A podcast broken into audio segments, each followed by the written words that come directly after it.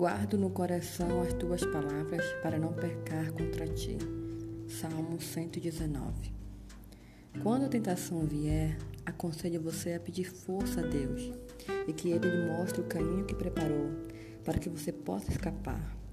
Outra palavra de conselho é: procure ver se não foi você mesmo, intencionalmente, que se colocou na situação em que está sendo tentado.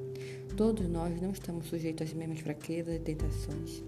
Para alguns, o álcool pode ser uma tentação. Para outros, pode ser pensamentos e atos impuros. Para outros, ainda a ganância e a cobiça. Para outros, também críticas e ações sem amor. Seja como for, tenha certeza de que Satanás lhe tentará no seu ponto fraco e não no seu ponto forte. Mas nosso Senhor já nos deu o exemplo de como vencer as tentações do diabo. Quando ele foi tentado no deserto, derrotou Satanás e cada vez usando a palavra de Deus.